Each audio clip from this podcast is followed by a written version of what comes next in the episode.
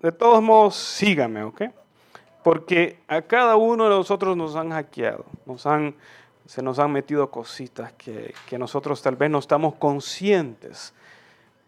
Y ya le explico qué significa. Pero antes de entrar al mensaje, quisiera leerle esta porción. Y esta la estamos leyendo el miércoles. Dice la palabra de Dios en Efesios 6, versículo 11. Vestidos de toda la armadura de Dios para que podáis estar firmes contra, esta es la palabra importante, acechanzas. Acuérdese esa palabra, del diablo. Porque no tenemos lucha contra sangre ni carne, sino contra los contra principados, contra potestades, contra los gobernadores de las tinieblas de este siglo, contra huestes espirituales de maldad en las regiones celestes. Aquí hay algo muy importante, aquí podemos ver algo, un gobierno, algo bien organizado. Y vemos aquí también eh, eh, la palabra acechanzas. Y las acechanzas son específicamente contra cada uno de las personas que han profesado ser hijos de Dios. O sea, eh, a través de la fe en nuestro Señor Jesucristo se han venido a ser salvos. Dice, la palabra de Dios que todos los que creen en Él, Él le dio la potestad de ser qué? Ser hechos hijos de Dios. Si es que a esas personas, como usted y como yo en este caso, andamos en, en una guerra espiritual y, en, yo crecí en un ámbito cristiano que, que, daba énfasis a esto, fui a un instituto bíblico que daba énfasis a esto y hemos, siento que hemos perdido un poco esa, eh, como la iglesia ha perdido un poco el concepto de la guerra espiritual. Pero yo crecí en, un, en el concepto de la guerra espiritual de, de pensar de que la guerra se veía así. O sea, de repente, y sí, en efecto, o sea, cuando pensábamos en, acechanza contra el, el, que tenía en contra de nosotros, había un gobierno así bastante fuerte y nos estaba atacando el gobierno espiritual. Y es cierto, sí es cierto. Siempre pensamos en, algo grande. Pero acechanzas significa en el original, de hecho la palabra acechanzas en el original es metodeía, de donde nosotros sacamos la palabra métodos. Entonces la palabra acechanzas no es ah, algo que mm, pues así que nos están, sino hay son ciertos métodos para llevarnos a nosotros a apartarnos de Dios. Y esos métodos van cambiando. De persona en persona, de generación en generación, van cambiando. Entonces, eh, en nuestra mente podemos tener, y esta, esta imagen es muy cierta, de que las acechanzas son como así un, un, un ejército listo para atacarnos. Así es que en términos espirituales, cuando pensamos en una foto así, yo diría inmoralidad sexual, fornicación, adulterio, borracheras, drogas, etc. El enemigo quiere hacernos caer mentiras y todas estas cosas. Pero yo le quiero hablar de un tipo diferente de ataque. Y es el más sutil y se ve así. Un hackeo no es una gran, un gran ejército, una invasión increíble. Es una persona o un grupo de personas detrás de una computadora que quieren hackear un sistema de gobierno o una computadora o una organización. No sé si ha escuchado que hackearon a Target hace unos, yo creo que unos años. ¿Qué pasó? Vienen y roban la información de cada una de las personas que tienen la tarjeta Target. El seguro social, el número de seguro social. ¿Qué hacen con esta información? La, venden y la utilizan para hacer daño. Eh, últimamente el hackeo de los rusos que no se comprobó, con las votaciones de aquí de Estados Unidos. No era un ejército, era algo sutil, algo que no se veía, algo que de repente ni usted ni yo sabemos qué está pasando. Yo puedo estar enfrente de mi computadora y alguien puede hackearla y yo no puedo darme cuenta qué está pasando. Y de una forma u otra, Satanás, el enemigo, nos ha hackeado. No en, en, en, una forma así como les decía, que nos hace tal vez, porque yo no he escuchado ninguna noticia de parte de ustedes y de repente se fue una persona aquí y hizo una locura. No, no he escuchado nada de eso, es una, una iglesia estable. Pero hoy les quiero hablar de algo diferente, un hackeo que se llama la distracción. La distracción Y para las personas que no me entienden, para yo explicarle más bien dicho, un hacker, un hacker es una persona detrás de una computadora con grandes conocimientos de información, de, informática, que se dedica a acceder ilegalmente a sistemas informáticos ajenos y, escúcheme bien, a manipularlos. Algunos hackers diseñan virus informáticos que eh, dañan las computadoras. ¿Cuántos eh, les ha pasado? A mí me ha pasado. De repente he bajado algo y, era un virus y me arruinó la computadora. Entonces, un hacker, como le decía, puede accesar computadoras o servidores de cualquier parte del mundo. Yo no, alguien de, India puede accesar mi computadora. No tiene que ser un ejército grande. Ahora, hay un virus que les decía, y ese virus que nos han metido a todos nosotros, especialmente la generación, eh, esta última que está creciendo, porque yo nací estaba escuchando una entrevista donde estaba, eh, eh, estaba George W. Bush y el Bill Clinton, los dos lo estaban entrevistando, ahora que ya no son presidentes. Y ambos decían que son baby boomers y que crecieron una generación que no tenían televisión y que todas las, todos las comidas eran en familia y la gente conversaba y la gente tenía un nivel social y no había tanto entretenimiento una persona de esa época me puede escuchar hablar a mí por tres horas y capta más de lo que yo personalmente captaría si escuchara a una persona hablar por tres horas. Ahora todo se tiene que hacer corto porque perdemos el enfoque. ¿Por qué perdemos el enfoque? Porque estamos acostumbrados a la distracción, al entretenimiento. Entonces es, una, es, es, algo que globalmente, y créame, hay cosas buenas de esto, yo no estoy hablando mal de esto, pero debemos nosotros de ser muy cuidadosos porque es muy sutil. Si usted tiene un ejército enfrente de usted, usted sabe que el ejército está ahí. Pero si yo estoy enfrente de una computadora y me la están hackeando, yo no me voy a dar cuenta, pero me va a hacer daño. ¿Me explico? Entonces, yo quiero que usted vea a este tipo de, de, de de, con lo que nosotros batallamos, este tipo de método de Satanás, porque créame que la distracción es un método de Satanás para apartarnos de la voluntad y de la presencia de Dios. Y yo considero que no hay nada peor que estar fuera de la voluntad de Dios o la presencia de Dios. ¿Está conmigo? Entonces, Satanás va a tratar acechanzas, esos métodos para hacer lo posible para que usted no siga ni yo siga en la presencia de Él personalmente. Entonces, esa distracción, ah, increíblemente en los últimos 20 años, yo creo que los últimos, déjenme hacer el análisis, porque yo estaba en el Instituto Bíblico, no tenía una computadora, acababan de salir la computadora. De hecho, me acuerdo la primera vez que hice una compra en eBay. Ustedes saben que ese, es mi, ese era uno de mis problemas, ¿ok? Yo estaba en el Instituto Bíblico y de repente me dice, hay, un, hay una página de internet que se llama eBay. Y me meto y compré unos lentes. Y me los mandaron. Y yo, wow, esto es impresionante. y eso, eso fue en el 2000, si no más recuerdo, en el 2000, sí, en el 2000 fue. Ahí comenzaba la distracción. De repente salió esos teléfonos no se podía mandar textos. Usted manejaba y no se, tal vez lo único que los traía es que iban al teléfono, pero no iba texteando. Entonces, todo momento nosotros tenemos distracciones. Pero de repente salió Facebook.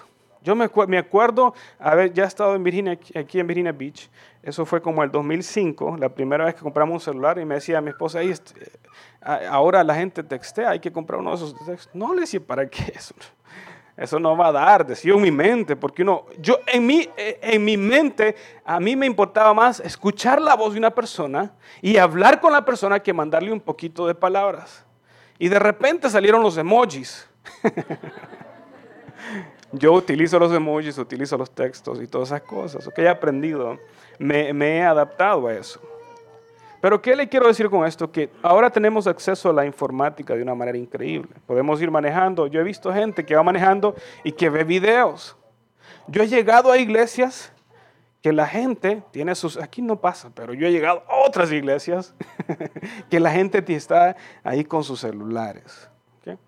Bueno, si está viendo la Biblia está bien, pero ¿me entienden? Entonces hay distracción a cada rato. Entonces estos últimos años eh, ha sido tan sutil la distracción que yo he adoptado la distracción como un modo de operar diario. Le tengo que confesar. ¿Sabe? Mi batalla más grande no es la inmoralidad sexual, no es el, amor al dinero, no es ah, mentiras, ninguna de esas cosas, pero la distracción me ha ido afectando. Y me di cuenta, estoy siendo muy sincero con ustedes, el 23 de junio cumplí años y comencé ese día, Señor, dije, vamos a, yo voy a comenzar a leer la Biblia. Una, o sea, la del año, siempre la leo, pero leerla en un año. Y tengo un programa en, la cosita esa, los eh, lectores electrónicos, el Kindle. Y comencé a leerlo el 23 de junio. El 24, el 25 conseguí. Pero de repente, en la noche, cuando lo quería hacer, tenía mi teléfono y el Kindle. ¿Qué piensa usted que yo agarraba? El teléfono. Me distraía. Y es tan sutil como yo no estoy haciendo nada. ¿Será malo lo que estoy haciendo? No, no estoy viendo nada malo. Es algo que no es malo. De hecho, muchas de estas cosas son herramientas que utilizamos a diario que nos, nos sirven. A mí me sirve mucho el celular. Me ha hecho más organizado. Mucho más organizado. ¿Qué sería yo sin el, smartphone este? Soy desorganizado. Yo sería, imagínense si fuera, sería mucho peor. ¿Ok? Pero las distracciones se han metido en cada uno de nosotros y nos han ido alejando poco a poco de la presencia de Dios. ¿Me está siguiendo? Tal vez ese no sea su problema, pero es algo que, lo que yo, con lo que yo he estado batallando. Y usted me dice, pues no tiene nada de malo, no estás pecando, no estás haciendo nada malo, pero para serle sincero, no hay nada peor que estar separado de la presencia de Dios cuando uno tiene el tiempo para hacerlo. Entonces quiero hablarle este día acerca de eso. Y desde el 23 de junio he estado orando y pidiéndole a Dios, Señor, ayúdeme, quiero vencer esto, quiero tener la disciplina. Diga conmigo disciplina. Vamos a hablar de la disciplina, porque los hispanos somos indisciplinados. Ayer vi, de hecho estaba viendo un video, Reinaldo lo puso, un video que habló mucho a mi vida. Sencillo. Un muchacho de Japón, y lo voy a contar más un poco y tal vez ponerlo aquí, de que el abuelo es japonés eh, no, el abuelo por parte de mamá o la mamá es japonesa y él nació en Colombia. Entonces le está hablando a un grupo de colombianos. Yo cuando lo vi, el muchacho tenía un acento en español excelente, pero era, parecía chinito. y yo tuve que escucharlo y ver si lo habían puesto la letra. Y era, en efecto, un muchacho que había nacido en Colombia. Entonces había comparado, tenía la, opción de comparar dos culturas, la colombiana y la japonesa. Y él decía, los colombianos son muy inteligentes. Amén. Los hispanos se le inventa. Usted va a Cuba, los carros cuántos años tienen? 50, 60 años. ¿Y qué? Todavía andan esos carros porque son muy inteligentes. Se inventan cosas, pero somos muy indisciplinados. Entonces, parte de la indisciplina se ve, eh, hace eco en la manera de operar y de actuar de uno. En todas las áreas de trabajo, de eh, ejercicio, de cómo comer, de a qué horas llegar. En todas las áreas, los japoneses y nosotros, nada. Porque nos falta disciplina. Entonces yo voy a tocar un punto de eso más adelante, pero quiero comenzar con un problema que yo considero es pandémico, es una epidemia en todos esta generación y va a seguir creciendo. Porque yo no crecí con un aparato de esos, mis hijos sí. Y yo les pongo límites y ellos quieren, deme más, deme más. Y yo no, ya no, y lo puedo apagar desde mi teléfono. Uh, se desconectó el internet ya el límite. Pero yo no crecí con eso. Ahora, yo quiero que usted vea, vamos a leer tres historias. El formato del mensaje del día de hoy va a ser diferente. Vamos a leer tres historias y vamos a sacar conclusiones. El método de hackeo de Satanás no es nada nuevo. Dice la palabra de Dios, la historia de Marta. Durante el viaje a Jerusalén, Jesús y sus discípulos llegaron a cierta aldea donde una mujer llamada Marta lo recibió. ¿A dónde? En su casa. Quiero que usted tenga en mente, forme una visión, una imagen de Jesús llegando a la casa de Marta. Está Jesús en la casa de Marta.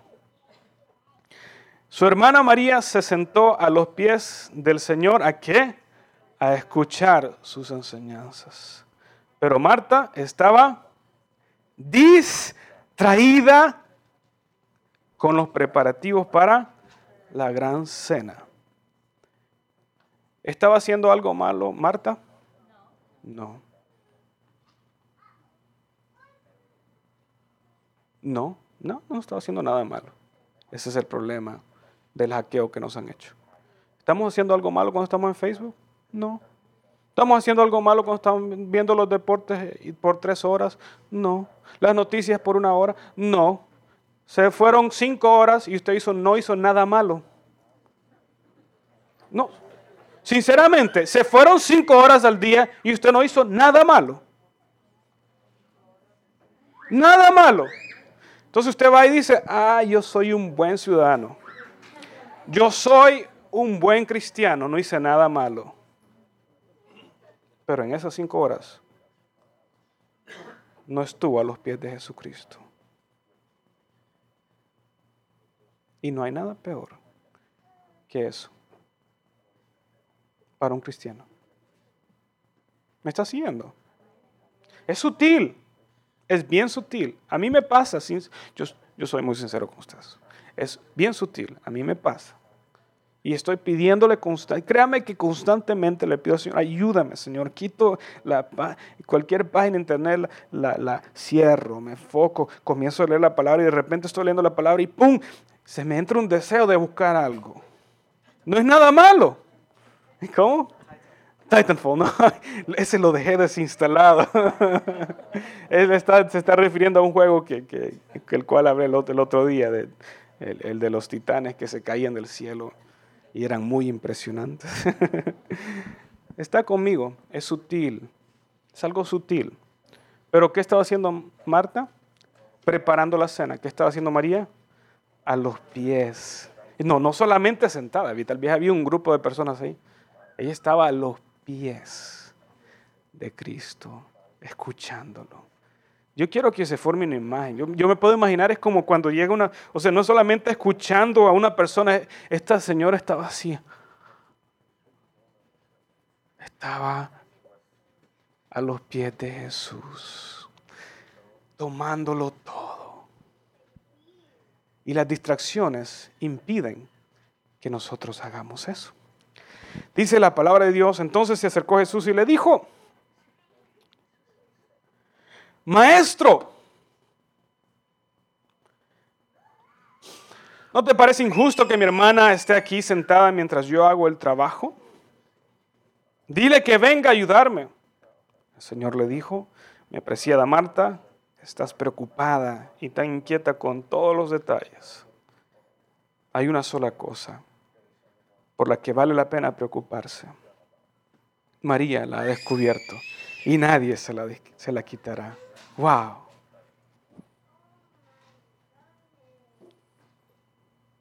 Wow. Yo creo que aquí podría cerrar el mensaje. Porque es una historia sencilla, pero muy real. Es una historia que,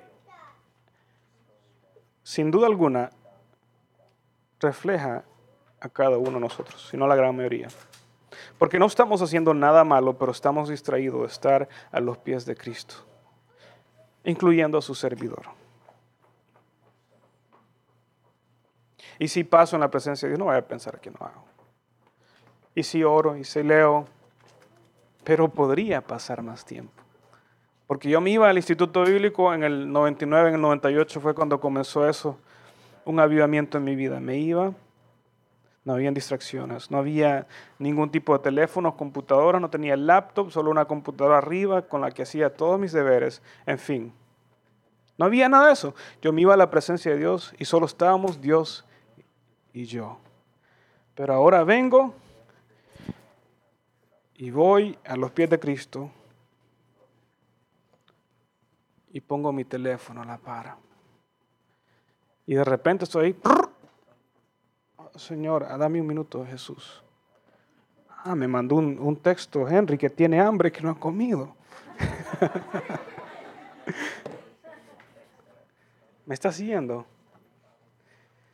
Tengo el Kindle ahí, el Kindle no tiene acceso, por eso compré esa cosita, no tiene acceso a internet. Porque yo me pongo, aquí tengo el la aplicación de Kindle. Pero ¿sabe qué hago yo aquí?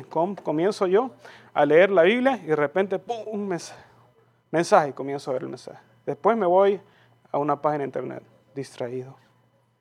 Me hackearon el sistema. Yo quiero volver a recuperar mi sistema operativo. Quiero volver a estar como esa María, a los pies de Cristo, sin interrupciones, sin distracciones, porque nada más es más importante que estar a los pies de Cristo. ¿Está haciendo? Vamos a contar otra historia. Segunda de Samuel 11, versículo 1. Esta historia es de David. En la, en la primavera, dice la palabra de Dios, cuando los reyes suelen salir a la guerra, David envió a Joab y al ejército israelita para pelear contra los amonitas. David está aquí, en su reino, tranquilo. Destruyeron al ejército amonita y sitiaron la ciudad de Raba. Sin embargo, David, escuche bien esa, esa frase, sin embargo, como que nos da la impresión de que David debería estar allá con el ejército. David se quedó en Jerusalén una tarde, dice, una tarde, después del descanso del mediodía, David se levantó de la cama y subió a caminar por la azotea del palacio. Mientras miraba hacia la ciudad, vio una mujer de belleza singular que estaba bañándose. Luego envió a alguien para que averiguara quién era la mujer y le dijeron, es Betsabé, hija de Elías y esposa de Urias de Itia. Sabemos la historia en el versículo 5. Tiempo después, cuando Betsabé descubrió que estaba embarazada, le envió el mensaje siguiente a David, estoy embarazada. Entonces vemos una distracción. ¿Sabe por qué le digo que es distracción? Porque David tenía una costumbre de levantarse a las 3 de la mañana a irse a buscar a la presencia de Dios y a adorar a Dios. ¿Usted cree que David no pudo haber estado haciendo eso a esa hora? Si a las 3 de la mañana podía hacerlo David, al mediodía David tenía también la opción de hacerlo. Tenemos la opción, la opción de buscar a Dios o la opción de hacer lo que nos distrae. ¿Qué es lo que usted va a hacer? La última historia. El rey Nabucodonosor. Esta historia es bien interesante porque él acaba de tener un sueño eh, y Daniel va y se le acerca y le, interpreta el sueño y el sueño pasa como él lo dice. 12 meses después leemos esto. Daniel 4:28. Sin embargo, todas estas cosas le ocurrieron al rey Nabucodonosor, lo que Daniel había dicho que iba a pasar. 12 meses más tarde, el rey caminaba sobre la terraza del palacio real. Eh, todavía sucedido, 12 meses más tarde está él, el palacio real, y mientras contemplaba la ciudad distraído, dijo, miren esta grandiosa ciudad de Babilonia. ¿Qué dice yo aquí? Edifiqué esta hermosa ciudad con mi gran poder para que fuera mi residencia real a fin de desplegar mi esplendor majestuoso. ¡Wow! ¡Qué orgullo!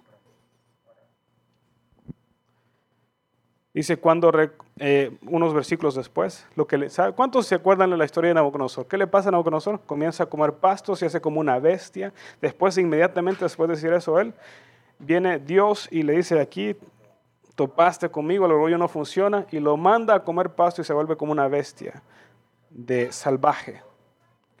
Y de repente, dice aquí la palabra de Dios, cuando recobré la razón, también recuperé mi honra, mi gloria y mi reino mis asesores y nobles me buscaron y fui restituido como cabeza de mi reino, con mayor honra que antes. Pero escuche bien, ahora yo, Nabucodonosor, ¿qué dicen? Alabo, glorifico y doy honra al Rey del cielo. Todos sus actos son justos y verdaderos y es capaz de humillar a qué? Soberbio. En una distracción en el orgullo, esta persona se apartó y cayó en lo peor y Dios lo restituyó. ¿Qué hizo esta persona después de ser restituido? Darle gloria a Dios. Entonces vamos a hacer algo, ¿ok? Vamos a sacar, se pueden sacar muchos principios, por cuestión de tiempo no lo voy a hacer, pero vamos a sacar cinco principios de estas tres historias. El primer principio, la primera presencia, la presencia de Dios no tiene efecto alguno en nuestras distracciones. ¿Quién estaba en la casa de Marta? Jesús. David era el hombre conforme al corazón de Él se iba a lavar ahí. Él tenía el arca de Dios. Él tenía acceso como un sacerdote, pero estaba distraído. ¿Sabe qué? Muchas veces la gente en la iglesia, a pesar de estar la presencia de Dios ahí, están en sus teléfonos. No es la presencia de Dios, es lo que uno decide hacer. Este es el problema. Este es esto es una decisión que usted va a tener que tomar y que yo tengo que tomar para ser, tenemos que ser muy intencionales en esto. La presencia de Dios no tiene efecto en nuestras distracciones. No tiene efecto. A la par suya puede estar alguien adorando a Dios, glorificando a Dios, sintiendo presencia y usted está a la par pensando, ¿y qué voy a hacer de almuerzo al llegar a la casa? Ay, ¿dónde voy a ir de compras mañana? Y el pastor está pensando, yo voy a llegar a jugar. ¿Me está siguiendo? Entonces, la presencia de Dios no tiene efecto en usted porque usted está distraído en otras cosas. Y puse una foto y me dieron likes. Voy a ver si me dieron otro like. Uy, espérame, espérame. Ayer puse una foto de, mis tres hijos. Voy a ver en Facebook si me dieron. Imagínense si yo estuviera aquí viendo yo si me dieron like. Así estamos. Así es nuestra generación. Seamos sinceros. Yo no nací con este sistema, pero lo he adoptado y me ha afectado. No hay nada que me haya afectado más mi relación con Dios que las distracciones que yo tengo hoy en día, que yo he permitido que sean parte de mi vida. Yo tengo que ser muy sincero conmigo mismo para yo poder hacer algo acerca de eso. ¿Me está haciendo? Si usted no es sincero con esto, usted no va. Si uno piensa que no está enfermo, no va a ir al doctor, aunque uno esté enfermo. Las distracciones. ¿Serán malas? No, no es nada malo, en realidad no. Pero no, cinco horas y no hicimos nada bueno. Ahora, primero, la presencia de Dios no tiene ningún efecto en nuestras distracciones. Segundo, lo que te distrae no es necesariamente malo. Así es que si uno anda buscando lo malo en las cosas que está haciendo y no las haya, tal vez no lo va a encontrar. ¿Qué estaba haciendo Marta? Sirviéndole a Jesús, a las demás personas. ¿Será malo eso? No, es muy bueno, pero estaba distraída de la presencia de Dios. Tercero, lo que te preocupa te distrae. Si algo nos preocupa, nos va a distraer. Si algo nos preocupa, nos va a distraer. ¿Qué hacemos en preocuparnos? ¿Cuántos han resuelto problemas con preocuparse?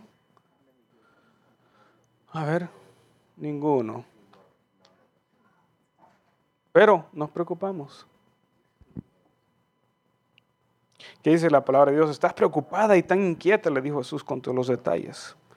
Y le dijo Jesús, hay una sola cosa por la que vale la pena preocuparse, estar a los pies del Maestro. ¿Cuándo fue la última vez que me preocupé o se preocupó usted por estar a los pies del Maestro? ¿Cuándo fue? Sinceramente, porque aquí usted viene a estar escuchando un mensaje y estar recibiendo presencia, pero en su caso usted está a los pies del maestro. Dice la palabra de Dios que uno entra a la, recámara, al atrio, y uno está ahí, y dice la palabra de Dios que el Padre está ahí, y Jesús decía, y ora así, Padre nuestro que estás en los cielos. Es decir, que se hace en el contexto individual, en un cuarto, es oración, y está el Padre esperándolo a usted ahí. Escúcheme bien, lo débil en nosotros, número cuatro, es una fuerte, es un fuerte para la distracción. Lo débil en nosotros es un fuerte para la distracción. ¿Por qué le digo esto? Porque mis debilidades tienden a ser mis mayores distracciones. La debilidad de David eran las mujeres. Salió David y vio una mujer distraído y ahí el pecado los llevó. Llegó la debilidad de, Nabucodonosor, no eran tal vez las mujeres, porque no nos dice nada de eso, pero era, era, orgullo. Salió y vio lo que había hecho y dijo, aquí lo puedo. ¿Cuál es la debilidad suya? Ahí va a estar una de sus distracciones, sin duda alguna. Y quinto y último, la peor consecuencia de la distracción no es la consecuencia del pecado, es la separación temporal o permanente de la presencia de Dios. ¿Me escuchó? No sé si me escucharon. Escúcheme bien. Usted puede estar en la casa sin hacer nada malo. Nada malo. Pero si pasaron ocho horas, diez horas o las 24 horas del día y usted no estuvo a los pies de Cristo, usted se perdió de algo muy importante. Y muchas de las veces no es porque no tengamos tiempo, es porque estamos distraídos. Sinceramente, no es porque no tengamos tiempo, es porque estamos distraídos. ¿Será ese mi problema? ¿Será mi problema solo mi problema o estamos, está haciendo eco este mensaje en usted? Está haciendo eco. Yo quiero que usted sea sincero, porque no estoy hablando de pecados obvios. No estoy hablando de un ejército que quiere hacerlo pecar, que usted haga algo inmoral. No, es algo sutil. Es algo que todo el mundo está haciendo. Pero Dios está ahí esperándolo a usted en la recámara. Jesús nos pinta aquí imagen más linda. María escuchando las enseñanzas de Cristo a los pies de Él, enamorada de Jesús. Esa, mujer ha tenido una cara de, asombro. Aquí está, ¿qué está diciendo este? Qué increíble estar en la presencia. Y Marta preocupada por los, la cena. Entonces, yo quiero que hagamos un, algo en contra del hackeo, ¿ok? Primero, y con esto voy cerrando, identifiquemos. Identifiquemos. Debemos de identificar lo bueno o lo neutral. Un ejemplo, lo bueno lo neutral que nos distrae. Facebook. Los teléfonos inteligentes. Las compras, para mí, el trabajo, los estudios. Identifiquemos lo bueno. Debemos identificar también las tendencias. Mi tendencia es a clavarme en cosas. Es una de mis tendencias. Estoy haciendo, yo les he hablado que he hecho un jardín en la casa y yo comienzo a hacer estudios acerca de cómo crecer eh, arándanos, blueberries. Yo compro libros y leo cómo crecerlos y veo alguna enfermedad, ¿sabe qué hago? Agarro mi teléfono y veo cómo tratar esa enfermedad. Y aprendo en el proceso, pero me distrae, porque me clavo. Clavar no es malo en otro. Usted me entiende cuando digo clavar, ¿ok? No es que yo me un martillo. O sea, me, me, me enfoco en eso, ¿ok? Yo no, sé, yo no sé si va a ser algo malo en otro país. Clavar es enfocarse, estar pendiente de eso. ¿Ok? Ahora, el otro día eh, hemos comenzado un proyecto nuevo en la casa. Yo voy a hacer un, deck, un patio en la casa de madera. Lo voy yo lo voy a preparar. Me puse a hacer estudios de la mejor madera para usar una madera brasileña y cosas así. ¿Okay? Así soy yo, me clavo en esas cosas. Pero en el proceso me distraigo.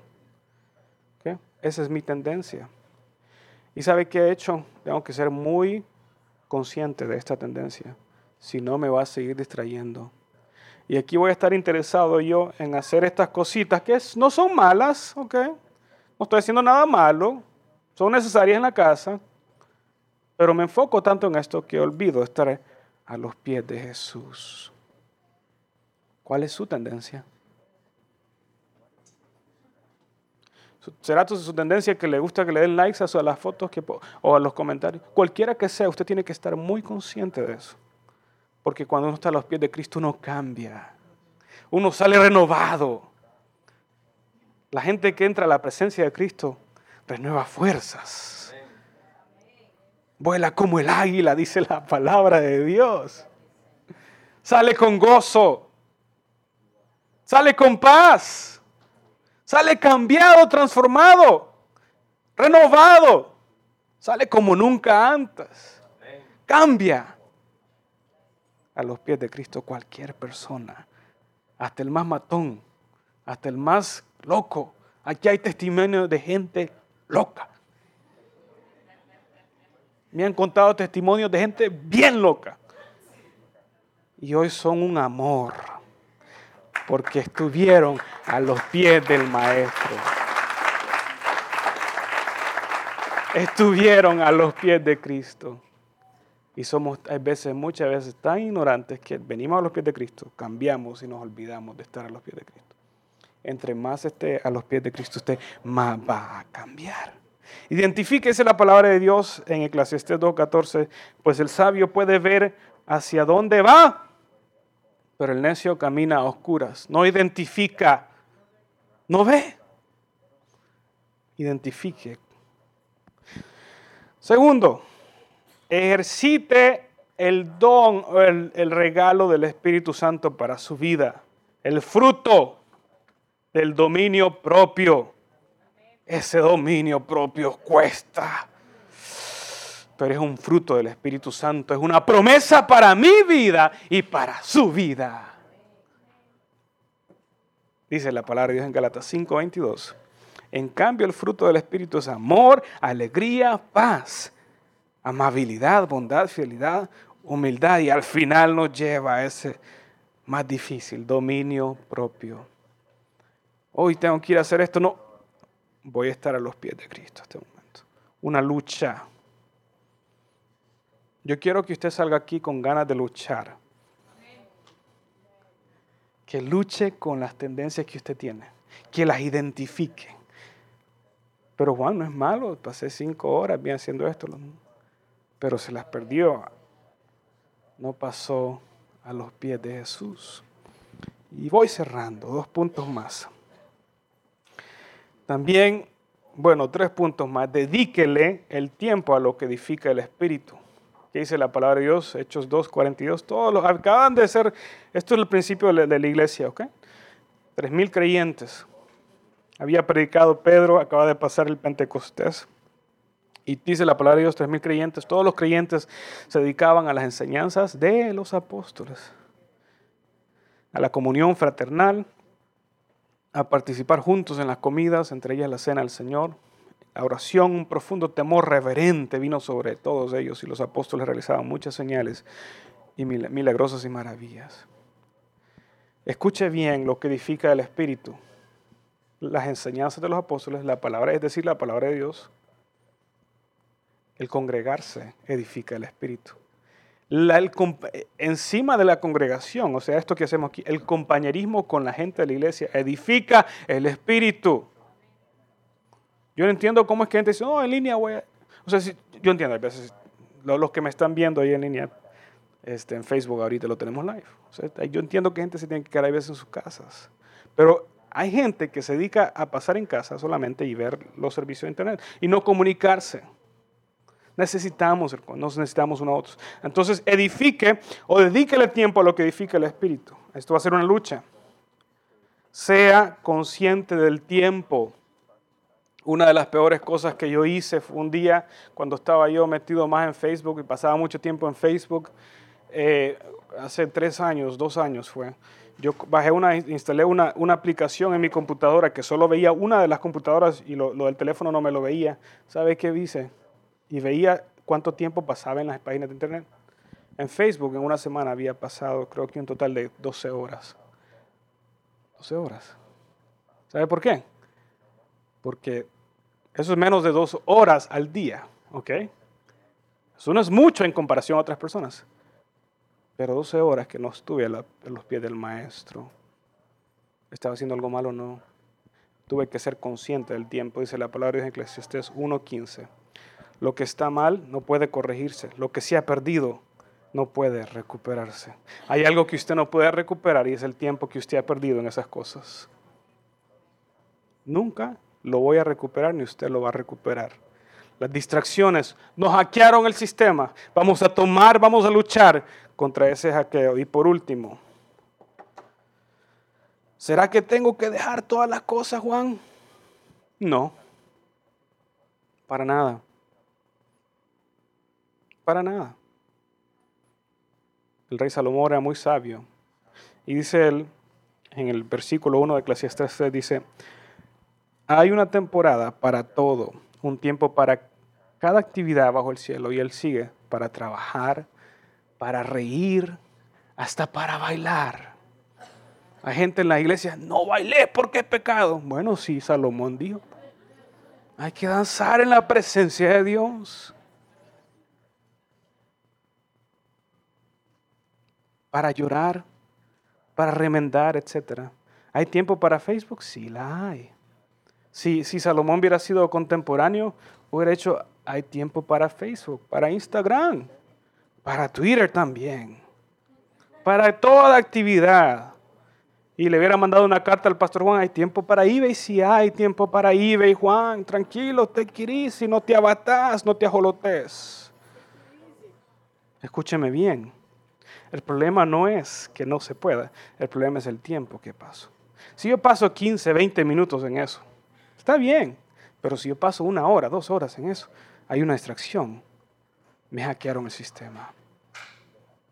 Yo no sé si haga eco, le, repito, yo no sé si este es mi problema único. ¿Qué? Deme un, feedback, algo que me haga entender que han, captado el mensaje y que hace eco en ustedes. ¿ok? Yo no quiero que usted se vaya cargado aquí. Yo quiero que usted se vaya con el versículo que comenzamos. Y con esto cierro. Que usted se vaya preparado para hacerle lucha, no a algo grande, inmenso, algo obvio. Que se vaya preparado para hacerle pelea a algo sutil que está en todos nosotros. Vístase de toda la armadura, vestidos de toda la armadura de Dios para que podáis estar firmes contra los métodos del diablo. El método del diablo creo que ha sido el mejor método que ya ha utilizado, porque ha utilizado lo que ha resurgido en estos últimos, a lo que ha salido en estos últimos 20 años, porque lo que tenemos hoy en día nadie lo ha tenido. No hay generación en el mundo que haya tenido lo que usted y yo tenemos. No la hay. La distracción, el nivel de distracción, entrenamiento nunca ha existido a estos niveles. Es increíble. Las películas de Marvel, de DC Comics y todas estas cosas uno las ve y qué increíble. es algo, un entrenamiento, un entrenamiento, es algo que constantemente está luchando por nuestro tiempo. ¿Qué va a hacer con eso usted, con su tiempo? Yo le aconsejo y le recalco, el método, el mejor método que Satanás ha ocupado es el de distracción. ¿Sabe por qué? Porque aparenta no ser malo. aparenta no ser malo. Pero nos aparta de la presencia de Dios. Y no hay nada peor que eso. Eh, para, mí, si, si, me da, bueno Juan, ¿qué, preferís? ¿Que te demos una consecuencia por lo malo que tú sos y que te, vas a, te va a dar un sarampión y vas a pasar con sarampión un año o que te apartes de la presencia de Dios por un año? Deme el sarampión, yo me quedo con mi Dios. Y eso fue lo que hizo David. David aceptó la consecuencia de su pecado, pero regresó a la presencia de Dios. Nabucodonosor aceptó la consecuencia de su pecado, pero regresó y glorificó a Dios. Esta tarde salga de aquí usted y glorifique a Dios y comience a hacer cambios en sus distracciones. Este día, no espere para mañana, hágalo el día de hoy. Y yo le, le, yo, mire, si todos nosotros nos enfocamos en esto, vamos a cambiar porque no hay nada mejor que estar en la presencia de Dios. Se lo garantizo.